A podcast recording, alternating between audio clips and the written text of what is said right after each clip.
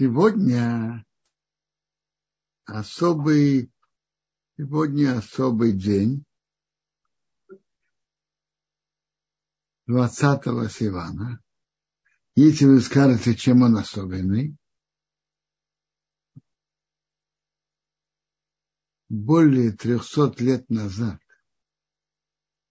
после тяжелой трагедии э, на Украине во время Богдана Хмельницкого в 1648 году, раввины того поколения установили этот день 20-го Сивана как пост. Сегодня 20-го Сивана. И они делали это в сочетании с тем, что 20-го Сивана произошли трагические, во-первых, произошли трагические события в 1648 году через Богдана Хмельницкого, армии Богдана Хмельницкого, погромов его. И подобное было, было трагически для евреев во время второго, второго крестового похода. Это было 1171 год. Тоже 20 Сивана были трагические события. И во время Богдана Хмельницкого э, большой, очень значительный процент евреев Украины погибли. Это была страшная трагедия. Они были цадыким, и они не погибли на кидуша, на освящение имени Бога, как я читал в книге Евейма Цува, они ставили на вес. Глашатай объявлял, что кто, кто хочет остаться живым, пусть пойдет, станет под этот навес, принят христианство, и его оставит живым. Вы выкрикивал один раз, второй раз и третий. А потом они начинали свои, свои зверства. Сегодня я не знаю, есть ли кто постится, но помните эти дни, я помню. Я знаю его.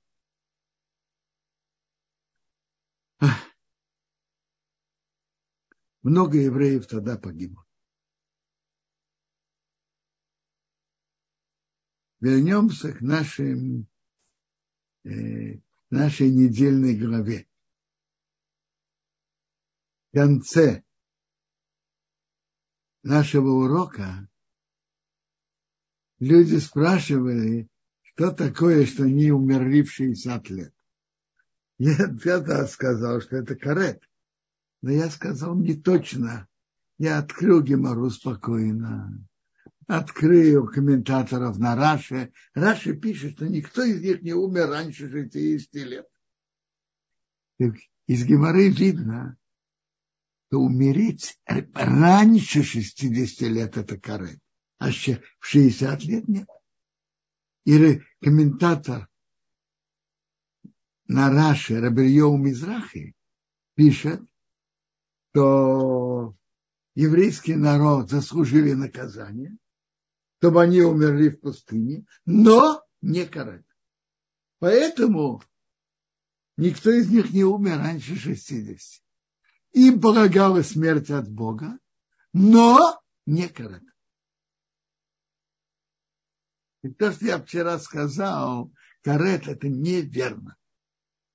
Рабрио Мизрахе написано наоборот, не карет. В Раше написано, никто не умер раньше 60. Гемора рассказывает, Гемора имеет Котн, что Равгейсер, когда он пришел к возрасту 60 лет, он сделал трапезу. В честь чего? Ведь я от карета я уже вышел. Ему сказали, но бывает, что человек умирает внезапно. Это тоже карет. Ну, говорит, хотя бы одно я выиграл что раньше 60 я не ушел с этого мира. Это Гемора. В трактате Моид Катан. Э, я бы хотел остановиться на еще э, трагических, о трагическом последствии греха разведчиков. Одно трагическое последствие, ну то, что они умерли все в пустыне. Они остались э, в пустыне еще 40 лет. И как мы говорили вчера подробно, как Раша это говорит в комментарии на книгу, в начале книги Дворы, то без посылки разведчиков они бы не нуждались бы ни в войне, ни в оружии. А так Бог им помогал, но в войне они нуждались в войне иметь оружие и воевать.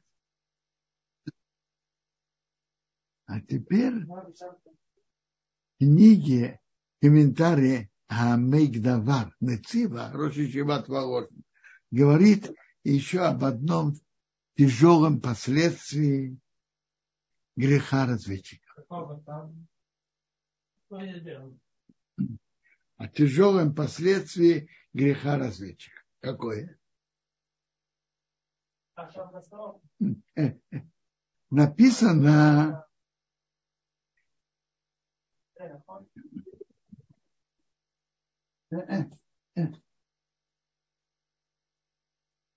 На, написан, написано в Тегелин, в Тегелин, в 106 главе, и написано у пророка Ехеску в 20 главе, то приговор еврейскому народу быть рассеянным по всей земле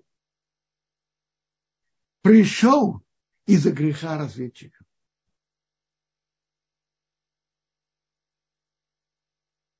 Из-за этого греха был приговор на еврейский народ быть изгнанным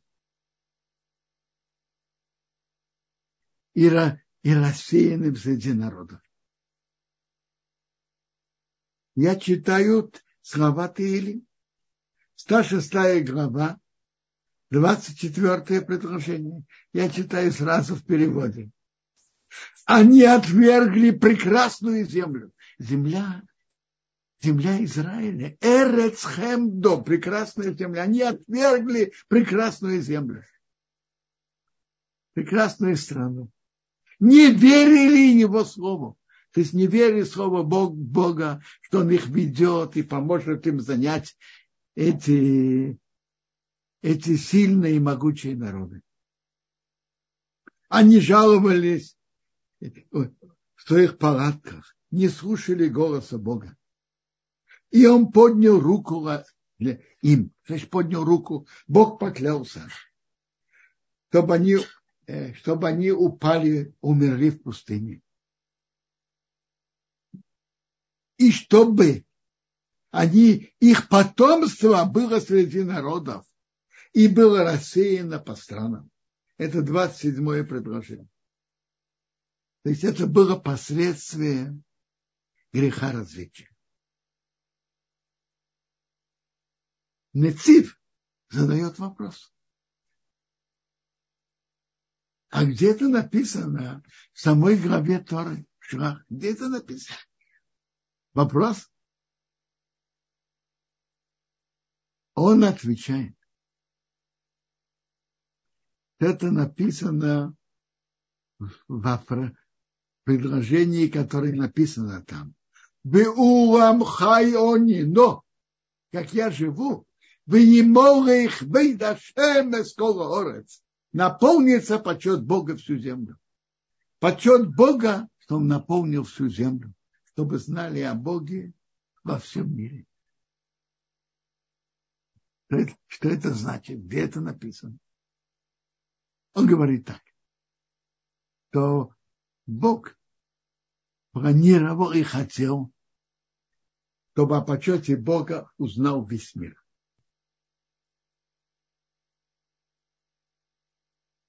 Если бы евреи не послали разведчиков,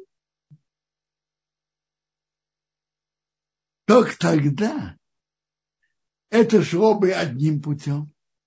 А когда они послали разведчиков, это должно идти другим путем. Поясню эти слова. То наполнился почет Бога по всей земле. То, что еврейский народ рассеян по всей земле,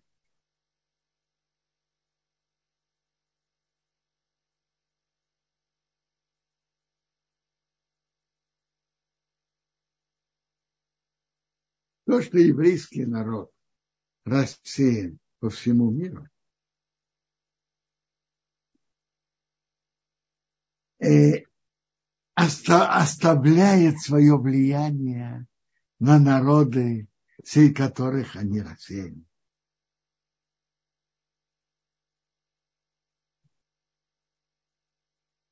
Потому что с ними воюют, пытаются их оторвать от их Торы, пытаются их уничтожить. И при всем этом они остаются. И остаются евреи, которые живут в Торой. И народы мира видят, что это неестественное явление существования евреев в разных странах мира, их духовная жизнь это неестественное явление, и это оказывает свое влияние на, на народы. Мы можем видеть своими глазами, что в тех странах, где евреи рассеялись,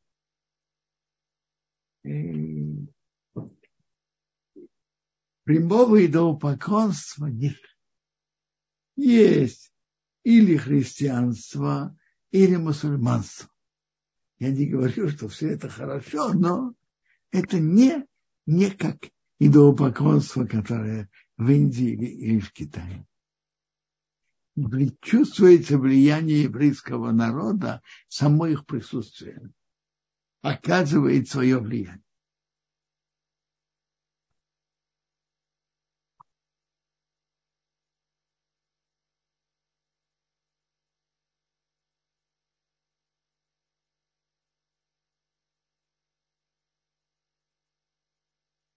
Теперь задается вопрос, ну, а если бы евреи, если бы не евреи, если бы то поколение не послало разведчиков, как бы наполнился почет Бога по всей всю землю, как бы. Так говорит так. Если бы еврейский народ был на должном уровне,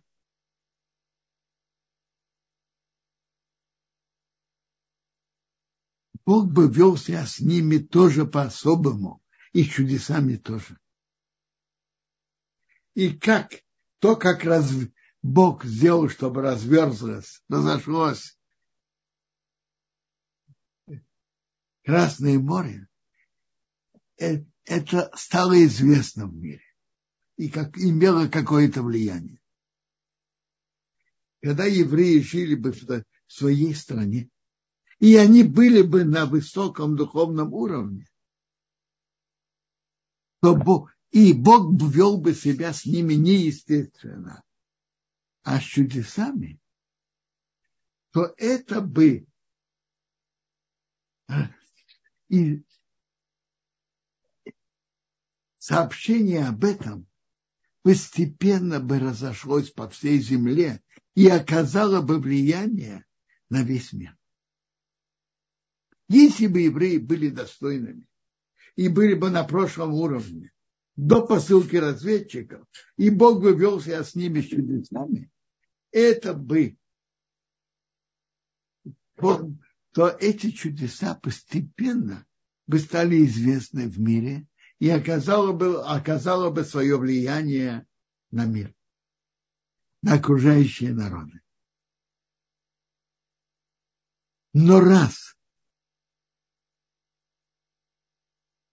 еврейский народ, его уровень понизился.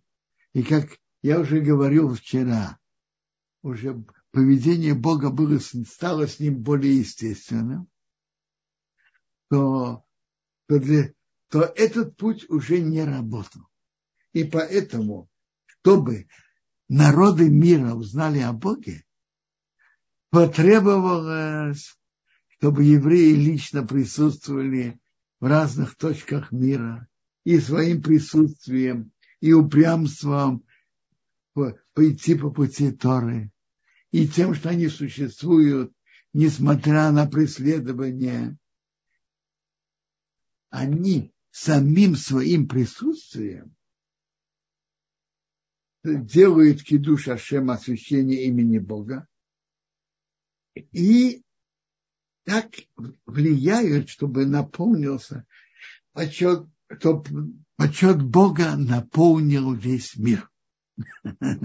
Очень, по-моему, очень интересный комментарий. Нацива. Евреи были бы на уровне, то наполнился почет Бога весь мир насчет особого, как Бог особо себя ведет с ними, с чудесами, они на, находятся, живут в земле Израиля. И Бог ведет, ведет себя с ними по И с этого стало бы известно по всему миру и повлияло бы на весь мир. А когда уровень еврейского народа изменился, понизился, и Бог делает с ними меньше чудес и более естественно, то потребовалось для того, чтобы почет Бога наполнил весь мир, чтобы они физически были рассеяны по всему миру.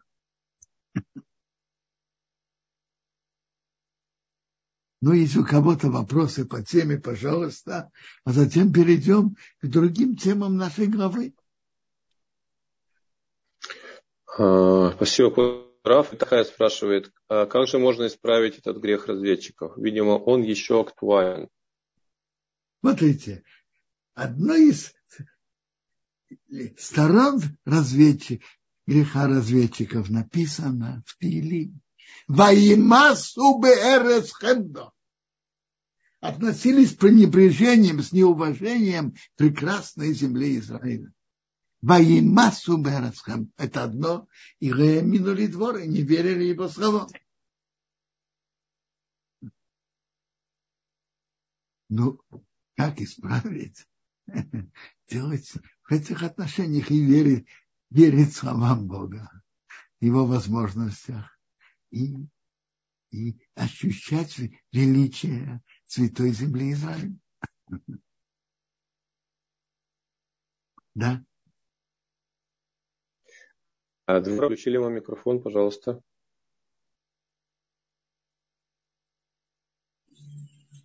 Здравствуйте. Да. Здравствуйте. Шаббат шалом. Я хотела спросить всегда, а если вообще легитимно говорить о том, что Всевышний наказывает? Или это всегда для того, чтобы нас исправить ту ситуацию, которую мы испортили, или которая испорчена, и мы должны ее исправить?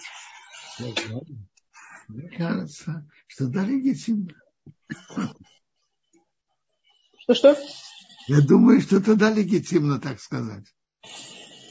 То есть нет такого, что Всевышний наказывает? Нет такого? Нет, наоборот, я сказал, по-моему, это, это на, а бы, можно сказать, что Бог наказывает. Бог э, поощряет, посылает добро, и Бог наказывает. Но ведь это не наказание, когда мы должны исправить что-то. Это же не наказание. Это же просто необходимость Хорошо. исправить. Цель, цель наказания, чтобы мы исправились и желание Бога, чтобы нам было хорошо, чтобы мы исправили. Конечно, это вы правы. Большое спасибо. Шабашалом. Спасибо, Двора, Люба. Здравствуйте. Э, здравствуйте, шалом, Квадарав, э, участники, организаторы. Э, спасибо за урок. У меня вопрос по поводу карет. В начале урока отвечали, говорили. Э, сегодня тоже это актуально, что тот, кто умер до 60 лет, э, ему положен карет. Послушайте, сказать, что каждый, кто умер до 60 лет, ему полагается карет, мы не можем. Могут, бывает случаи, что и цадыким умирают преждевременно. Есть на это расчеты Бога. Но, я, но, но написано, что время наказания, как карет, умереть раньше 60. Но это не говорит, что каждый, кто умер раньше 60, ему полагался карет. Еще второй вопрос. Э, если человек совершает какие-то э, действия, за которые положен карет э, по незнанию, он просто не, не, не знает, что это, мы никогда не слышали, тенок шанишба, ему тоже положен карет. Карет полагается тот, кто нарушает сознательно. Тот, кто нарушает бешогейк, не положен карет. Угу. Допустим, э, допустим, человек не воспитан на Туре.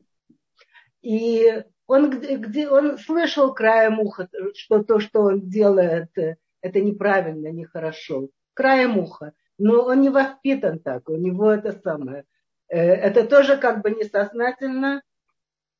Трудно тут точно ответить, но мне все-таки кажется, что если он слышал краем уха, что это плохо и нельзя, это, это, я думаю, что это да входит, что это называется несознательно. Есть гемора.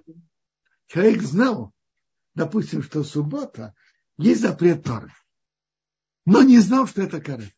Он знал, что это запрет Торы, но не знал, что это полагается карет. Должен, считает, должен ли он, когда стоял храм, принести жертву? Это спор двух больших мудрецов Талмуда, Рабьехана и Ришвакиш. И Рабьехана считает, что он да должен принести жертву, это считается несознательным. И так остается, как Рабьехан.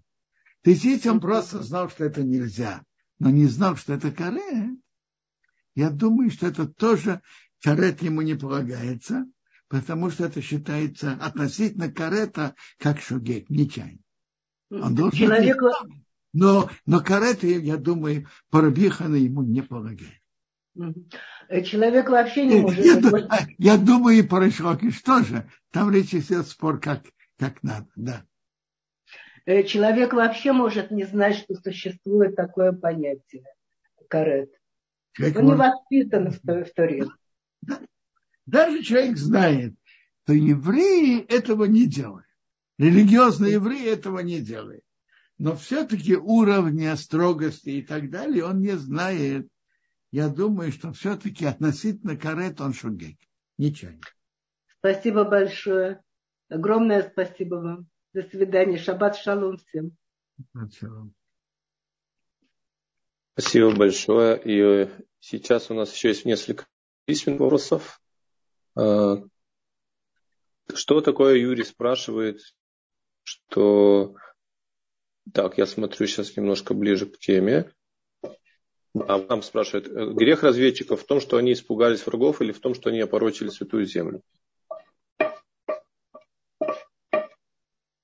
Смотрите, человек испугался. Это естественные чувства. Конечно, грех в том, что они говорили плохое на святую землю. И то, что они не не хватало у них веры, что Бог может их вести. Как в Тейли мы читали только что. Рые минули дворо, не верили его словам. А выражение делали, говорили плохое на землю, так, так Гемора выражается об этом. Гемора говорит, что они говорили плохое на землю. На... Это, это был их грех. И не верили, что Бог при всем этом может их привести. Я уже привел вам вчера, как Хофецхайм объясняет, они же видели чудеса при выходе из Египта и дальше. Они говорили, Бог делает чудеса для цадыки. А мы не того уровня. На что Колев и сказал им, еще и Колев, если вы не восстаете против Бога, и подчиняетесь приказам его, даже вы не самые большие, небольшие цадыки, когда Бог захочет, он может сделать вам чудо, вы сможете занять землю.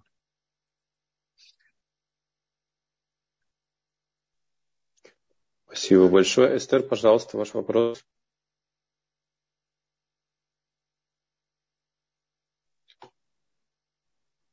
Спасибо, спасибо, Рав.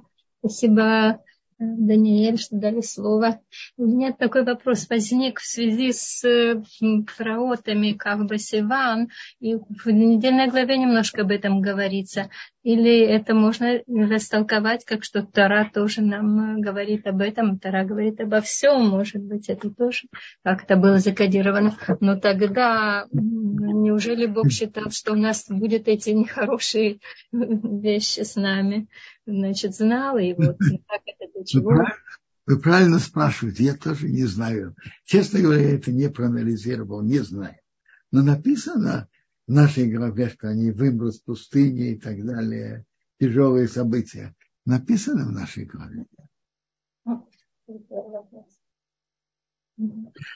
Да, спасибо. Вот коды там в Торе есть, может быть, что-то об этом тоже сказано. Это я, я не знаю. Только кто искал по кодам, может быть, что-то нашел.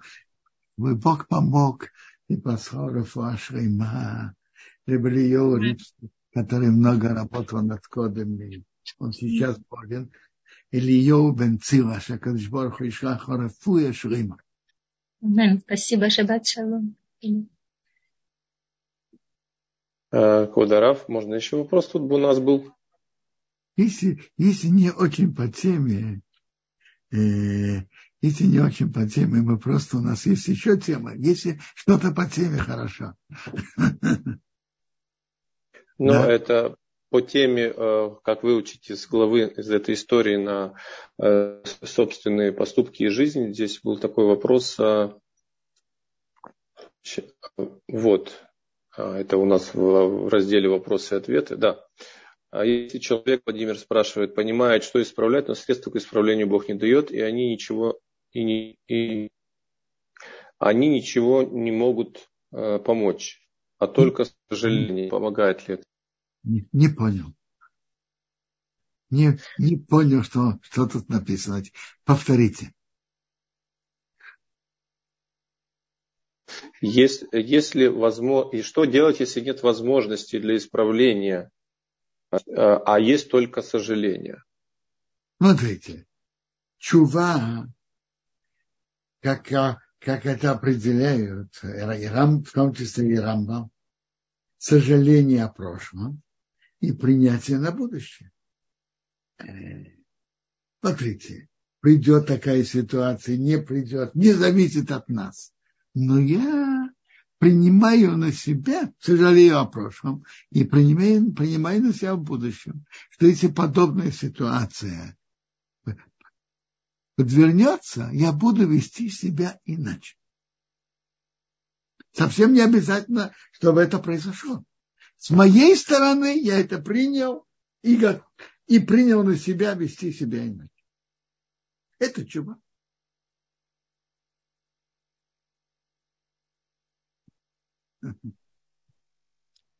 Спасибо. Хорошо.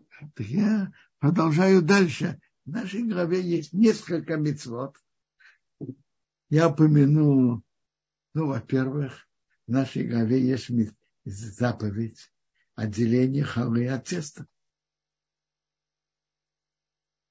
Тесто готовит хлеб, который основное, основное питание для человека и чтобы это было освящено, и было в этом благословление, Бог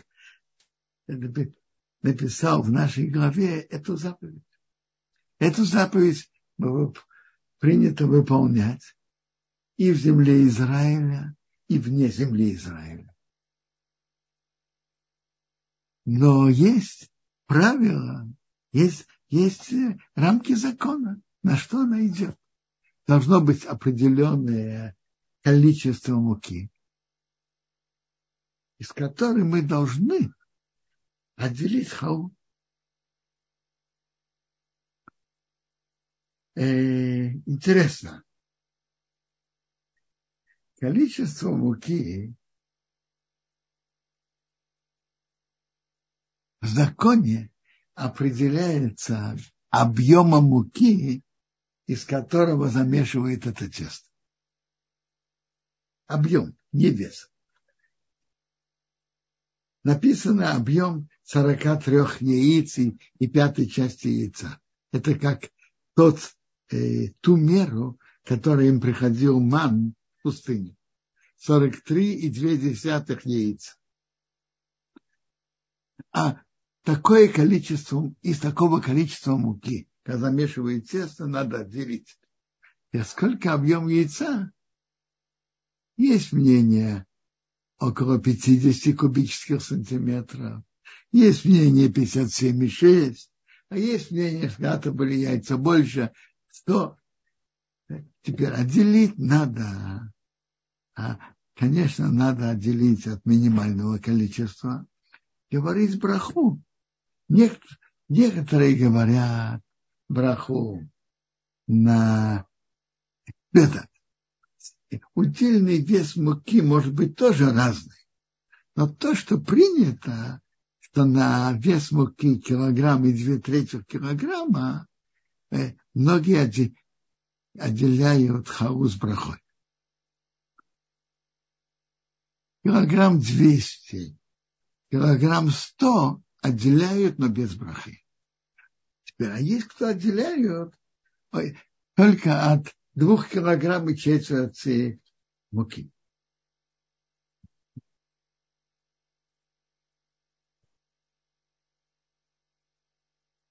Да, важная заповедь. И зап, это заповедь и, и вне земли Израиля.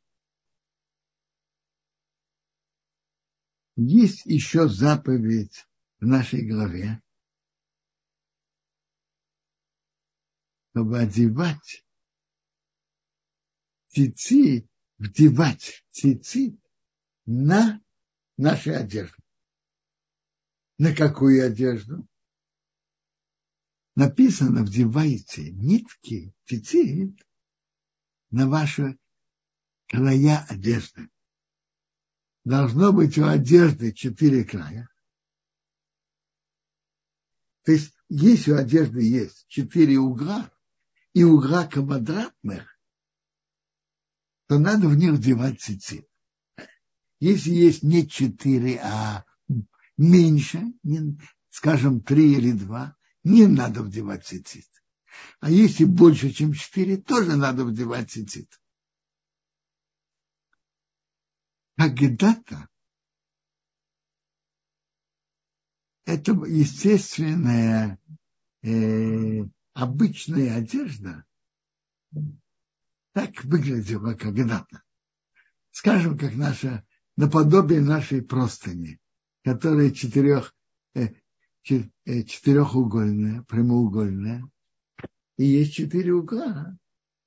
Э, четыре прямоугольных э, угла.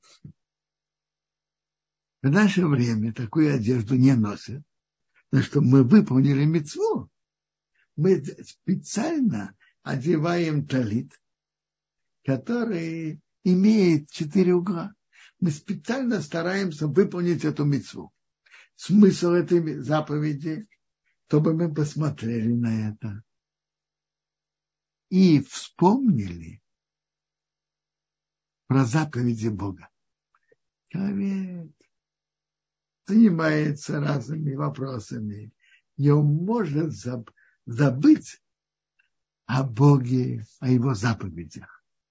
А это цицит нам напоминает. Цицит напоминает нам о Боге, о заповедях. Смотреть на них – это с гура, с гура вспомнить и воздержаться от нарушений. Это как человек на, э, Человеку привязали канат, чтобы его держал и спасал, чтобы он не тонул. Цицит нам напоминает о Боге. Мы э, цицит обязаны мужчине, а женщины не обязаны. И женщины не одевают цицит. цицит. Мы по закону второе, то, что было написано, это на естественной одежде, которые одевали, с четырьмя углами вдевать цицит, нитки. По четыре нитки в каждую из углов. есть размер, сколько должно быть отдалено, не больше, не меньше, с каждого угла. Есть на это про закон. И вдевать цицит, такие нитки, которые изначально э, пряли для заповеди цицит. По четыре нитки в каждой из углов, но из четырех становится же восемь. Когда мы вдеваем, есть две стороны. И надо крутить, завязывать, есть правила, как сделать. Я по... Когда-то это была и естественная одежда, которую одевали. И, и она была наверху. И человек видел это и вспоминал о заповедях. В наше, в наше время мы не одеваем такую одежду, но мы специально одеваем талит годов, большой талит, во время молитвы, четырехугольный, стеци, и мы одеваем четырехугольную одежду. Большинство э, одевают это под рубашкой, которой тоже есть четыре угла, и вдевают в них цицис, и, и идут с этим целый день. И это нам напоминает о заповедях Бога. Ну, если есть вопросы, пожалуйста. А затем я хотел бы разобрать то, что, то, что я написал, разобрать из законов субботы. О законах выжимки сока из фруктов. Друзья, если есть у кого-то вопрос, пожалуйста, пишите. Можно написать или поднять руку. Можно э, сейчас еще в вопросах и ответах оставить свою запись. Теме цицит пока нет. Смотрим в Ютубе. Может быть, там в чате есть что-то. Пока не видно. Смотрите, есть такая работа. Мылацба. Мылацба. Мелачба – это разделить зерно на сам колос и на зерно, э, которые, которые окружают зерно, и на само зерно. Это разделение. Мелачба.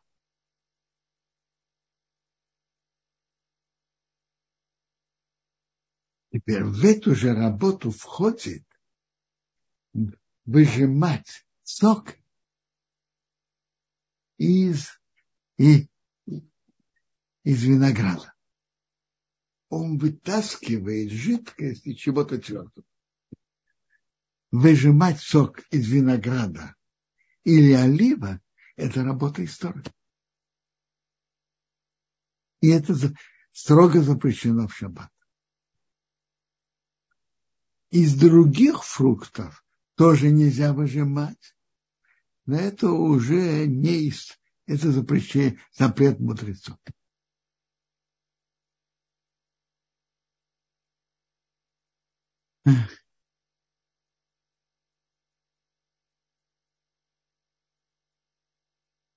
В эту же работу входит доение коровы или козы, входит в эту же работу он вынимает э, молоко, жидкость из, из, э, из козы или коровы.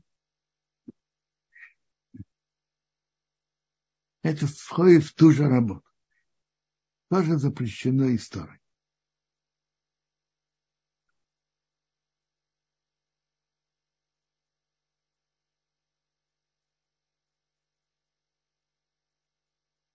А,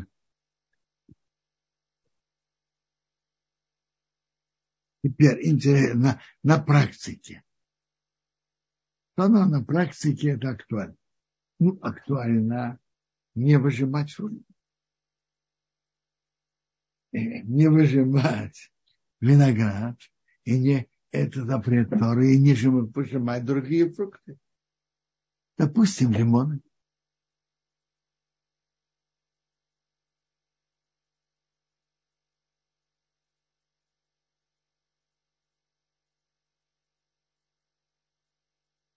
Теперь есть интересный, интересный закон, который само собой является исключением из правил, что есть путь, который можно выжимать сок из фрукта. Как, в каком случае? Возьмем лимон. Человек хочет вы...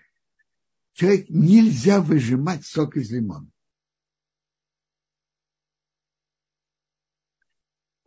А выжимать сок из лимона на сахар можно? Выжимать лимон стакан чая нельзя, а выжимать лимон на сахар можно. То же самое можно выжимать сок в салат. Многие для пользы здоровья лимонный сок, говорят, очень полезен. Выжимают лимонный сок на салат. Но нельзя выжимать сок в пустую тарелку, а потом нарезать туда салат. Или потом переложить туда салат. Это нельзя. Когда уже есть салат, можно выжимать лимон в салат. А почему так? В чем тут определение, почему это разрешено?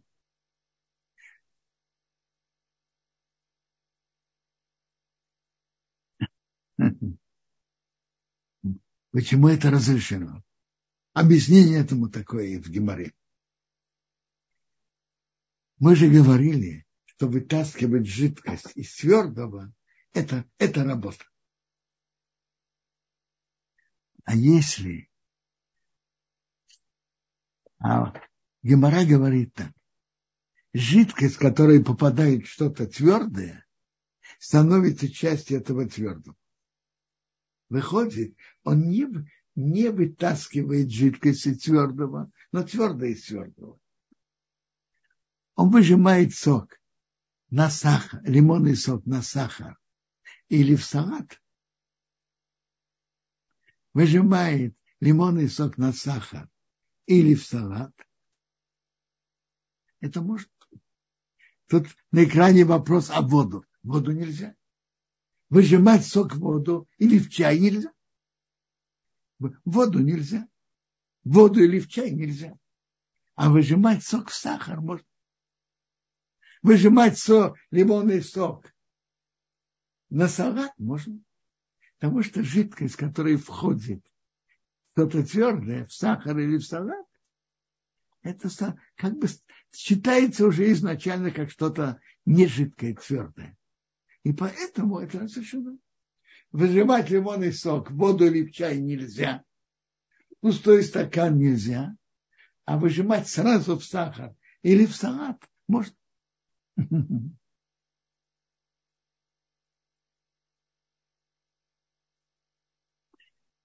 Насчет выжимать сок из винограда или оливок то в сухое, скажем, в сахар.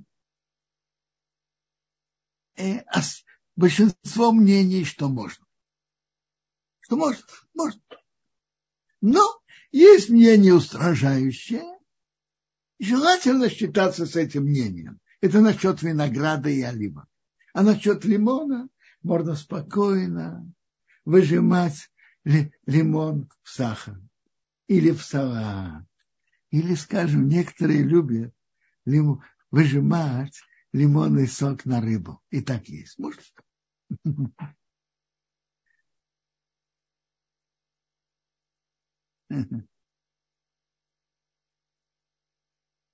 Ну, все ясно, все, что я говорю сейчас.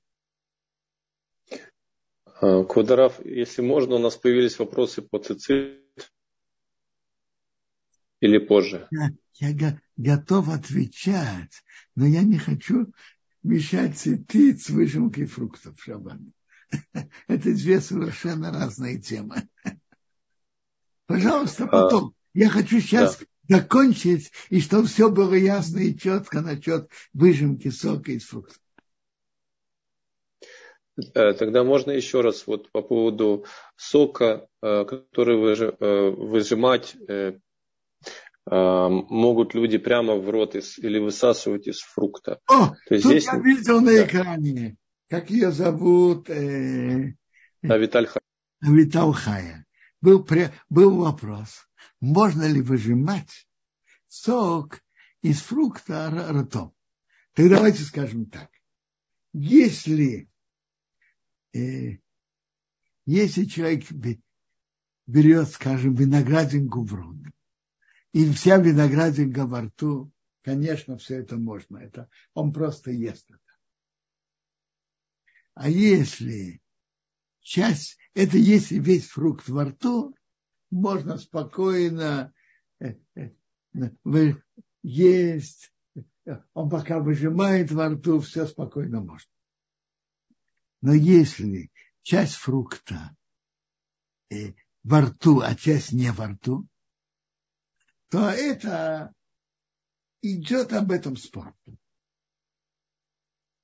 Можно это делать или нельзя? Что Если весь фрукт, вся виноградинка во рту, можно. Делайте как хотите, идите. А если часть виноградинки во рту, а часть не во рту, есть, есть спор. Есть кто разрешает, есть кто нет. И Мишнабрура пишет так. В таком вопросе, раз это неоднозначно и сомнение, виноград, который запрещен историей, не делайте так. Не выжимайте виноградинку, если часть от виноградинки не во рту а какой-то другой фрукт э, можете спокойно, спокойно э, высасывать, даже когда часть фруктов не рта. Это, это спор и, и два мнения. Так насчет винограда, то сам запрет истории. Не, не, не надо так делать, высасывать из винограда, когда часть виноградинки вне рта. А вот насчет других фруктов спокойно можно это делать, высасывать, когда часть фрукта во рту. Если кусочек виноградинки или дольки апельсина откусили, если они во рту, можете делать все, что хотите. Если вся эта долька, вся виноградинка или часть виноградинки откусили, можете высасывать, когда вся эта часть виноградинки во рту, можете спокойно там высасывать. А если часть не во рту, то с виноградом стоит, надо устражить, а другими фруктами можно, можно это делать. Когда был вопрос у а, Мирия, можно ли кусочек лимона растолочь ложкой уже в чашке с не, Значит, растолочь, так он выжимает в чае. А допустим, отрезать дольку лимона и положить в чай, если нет запрета барки, можно, не выжимая. Дольку лимона положить в чай, если нет запрета барки. Не настолько горячо, можно. Не, тут было что-то насчет салата. Можно лимон на сухой салат? Продолжение я не успел увидеть. А если салат полит жидким соусом или мокрый после мытья? Э, я думаю, все-таки салат остается салатом, он твердый. Вопрос сколько? Если человек полил соусом и все покрыто жидкостью, что-то другое. Но нормально салат остается салатом твердым. Это часть, часть салата. Нормально. Если не полито каким-то слоем жидкости, это что-то другое. А вот Йосиф Давид спрашивает, э, сжимание это деление твердого, жидкого. Если жидкость попадает на твердое, то это нет не того, что жидкость отделяется от того, где она содержалась. Почему же можно это делать? Ведь суть меняется. Смотрите, что я могу вам сказать? Могу сказать, что Гемора так считает, который, та же Гемора, которая говорит то, что нельзя, говорит то, что может. Хотите это проанализировать, изучить? Очень хорошо.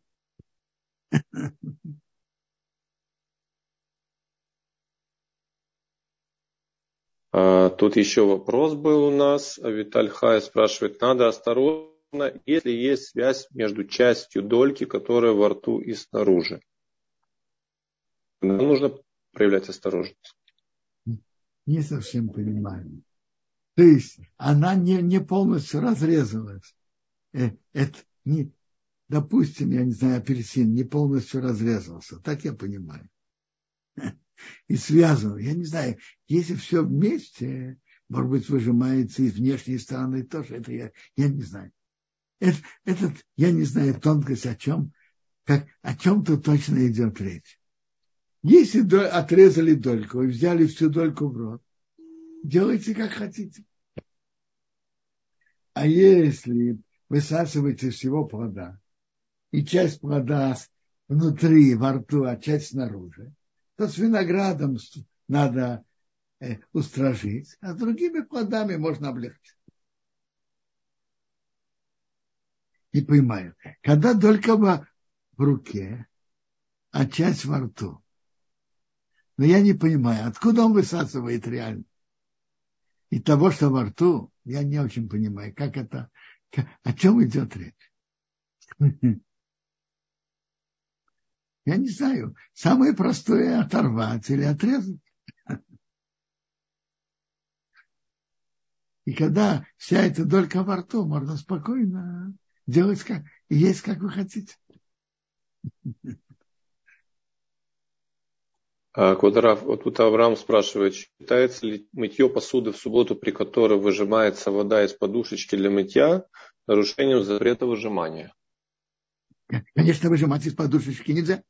Есть специальные такие, в которых есть много простора между ними а так с подушечкой нельзя. Но это, это другая работа выжимания. Есть выжимание из, из, двух, из двух основ работ. Но выжимать, выжимать, конечно, из тряпочки или из подушечки нельзя. Есть что-то, в э, котором есть большой простор между ними, которым говорят, говорят, что это можно.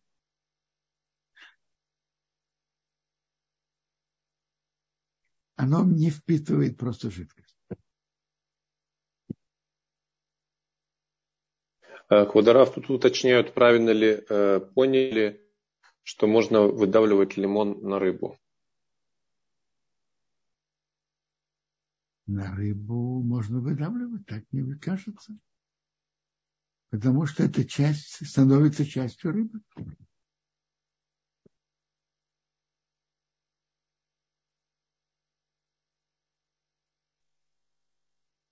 А, есть, по выжиманию, да. Есть интересный вопрос. Некоторые делают так. так, выжимать, скажем, на салат, салат или на сахар, значит, что это впитывается жидкость, впитывается в сахар, входит в салат. Так некоторые хотят сделать, делают так.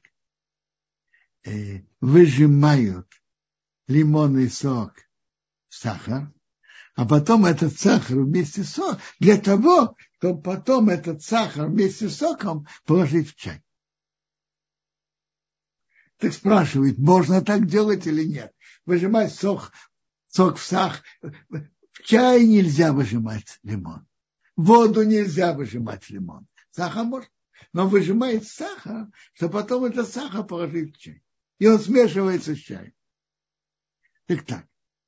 В этом есть два мнения. Мишна Брура разрешает. Мишна Брура это разрешает, Хазаныш нет.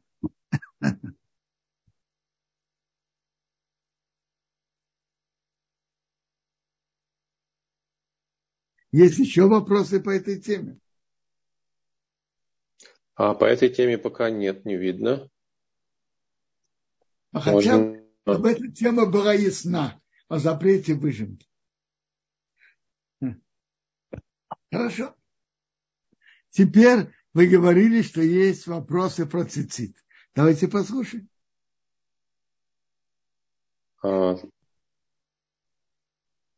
Есть еще, да, вопрос по Авраам спрашивает. Э, в Торе сказано, что цицит должен быть голубого цвета. А почему цицит не окрашивают в голубой цвет? Смотрите, это означает так должны быть нитки обычные, светлого цвета, обычные, и должны быть голубого цвета. И во времена Торы, и во времена Талмуда были нитки окрашенные, но окрашены не просто так, а особым существом хилазом. И это называется тхил.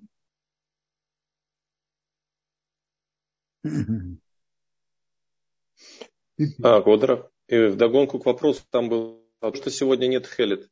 А, это каким-то образом ославляет э, гулу, которая описана в Торе.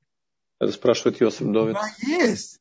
Но мецва, конечно, более полноценная, когда есть и нитки тхеля, и голубые нитки. Конечно, полноценная мецва, чтобы было и то, и то.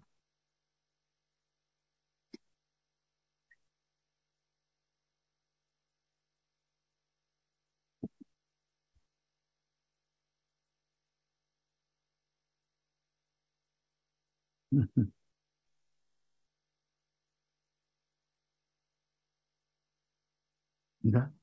Есть еще вопросы? А, да, вот вопрос появился, правда, по выжиманию.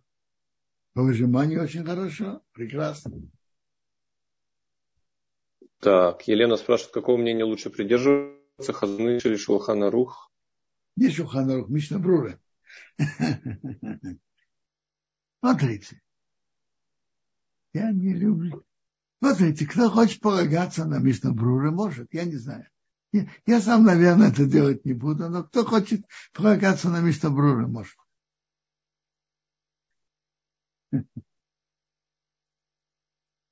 Квадраф, вопрос от Хая здесь. А если в чай выжимая положили лимонную дольку, ее потом взяли ложкой и съели, не будет ли это выжиманием?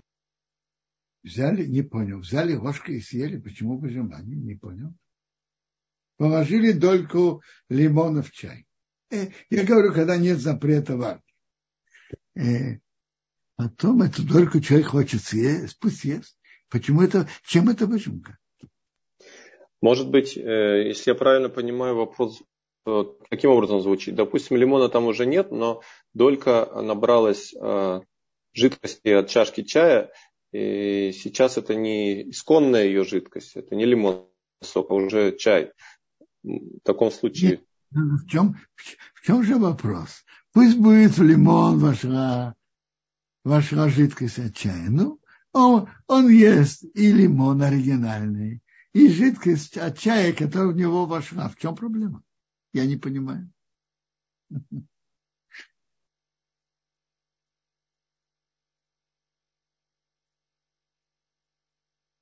Квадратов, а есть какие-то рекомендации по уходу за одеждой, если человек попал под ливень в шаббат?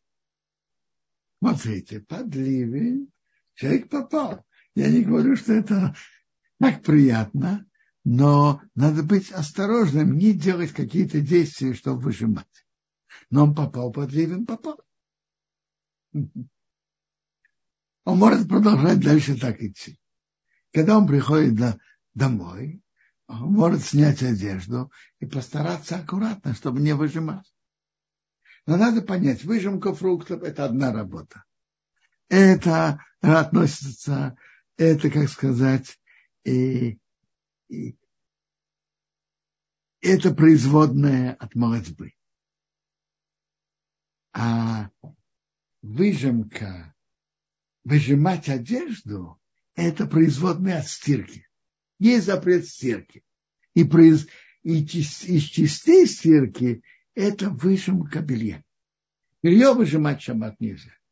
И обычно, обычно человек должен стараться, чтобы одежда не промокла, чтобы не было у человека испытания и, воз...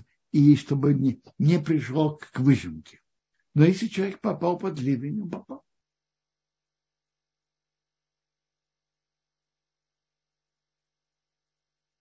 Не будет ли считаться переносом хождения мокрой одежды в шаббат? Нет.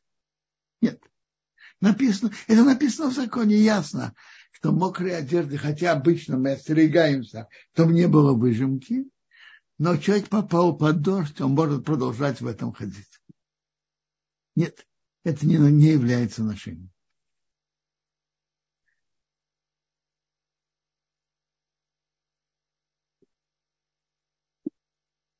Дарав, тут у нас вопрос уже второй раз задают. Я не очень, правда, понимаю, как он связан с отжиманием. Но тем не менее, я хочу уже озвучить, потому что человек очень интересуется. Спрашивают нас в Ютубе здесь раствор соль уксус для э, заливки лука. Можно ли э, злить таким раствором лук в шаббат? Какой раствор? Э, раствор э, из соли и уксуса. Соль и уксус. У человека уже есть такой раствор. Я вам скажу. Есть закон не мариновать овощи. Так вопрос, когда он льет, с какой целью, что с этим происходит. Мариновать овощи в шаббат нельзя. У человека есть уксус, он хочет лить салат. Пожалуйста. Мариновать овощи нельзя. Шаббат нельзя.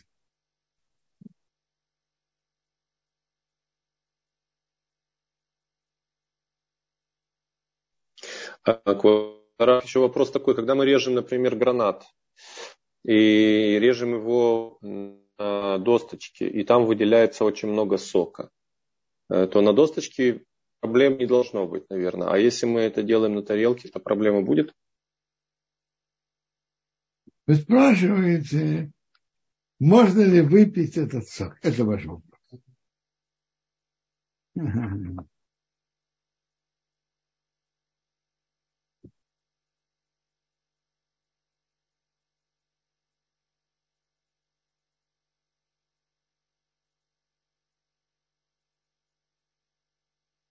Смотрите, для чего человек привел, принес эту жидкость? При, прошу прощения, принес эти фрукты, этот, эту гранату, чтобы есть его.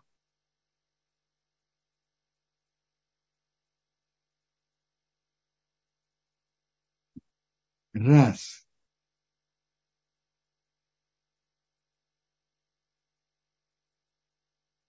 Раз. Если он принес эти гранаты, чтобы есть их, из них вылился сок при порезке, я думаю, что можно это есть. Если он принес гранаты для выжимки сока и выжил от них сок, нельзя было бы есть. А если он принес эти гранаты для еды, можно. Можно есть. Можно пить этот сок. А, спасибо, Ходоров. Если человеку дорого вино, и пролитое вино он выжил со скатерти себе в стакан. Не, значит, пролитое вино вылил в стакан. Не, не понимаю. Нет, нет у него полилось на скатерть субботнюю э, вино, и он не хотел, чтобы оно просто так впиталось и пропало, он выжил его себе в стакан назад. Выжимать скатерть в шаббат нельзя?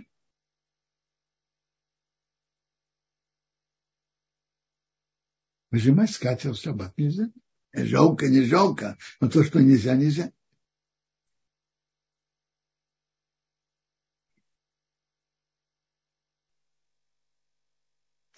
А, друзья, может быть, кто-то еще хочет спросить? У нас уже время подходит к концу. А с клеенки, клеенка уже не впитывается. В клеенке можно слить пролилось вино с клеенки, можно слить в стакан. Она же не, не впиталась в клеенку. Слить с клеенки можно. Водорав и клеенкой э, кулечком э, без проблем можно, наверное, мыть тарелки в шаббат, правильно? Что? Не понял. Например, например, взять кулечек и, используя э, мыльное средство мыть в шаббат тарелки. Здесь же не будет никакой проблемы с выжиманием. Человек может взять резиновые перчатки, на нем налить, налить моющее средство и, и мыть.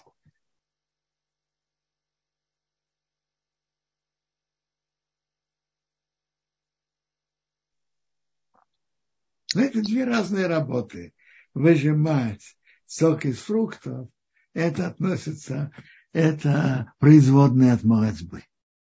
А выжимать, скажем, жидкость из скатерти, это, это, это часть стирки.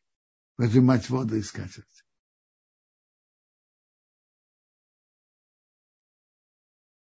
Квадраф, а если, я не вижу больше пока вопросов по теме но есть по прошлой главе. Можно спросить? Или Хорошо. у нас есть время? Пожалуйста. А, тут вопрос был такой э, у нашего участника. Владимир спрашивал про халу коина. Сейчас, э, может быть, есть замена э, дать часть халы деньгами коину и. Нет. Халу, который выделяет именно это, выделяет саму халу. Нет. Сам это кусочек теста. Куаним сейчас тоже это не едят.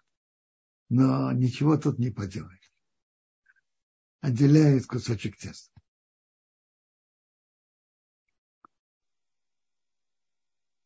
Худара вначале Юрий спрашивал, что означает, что Маше видел образ Бога?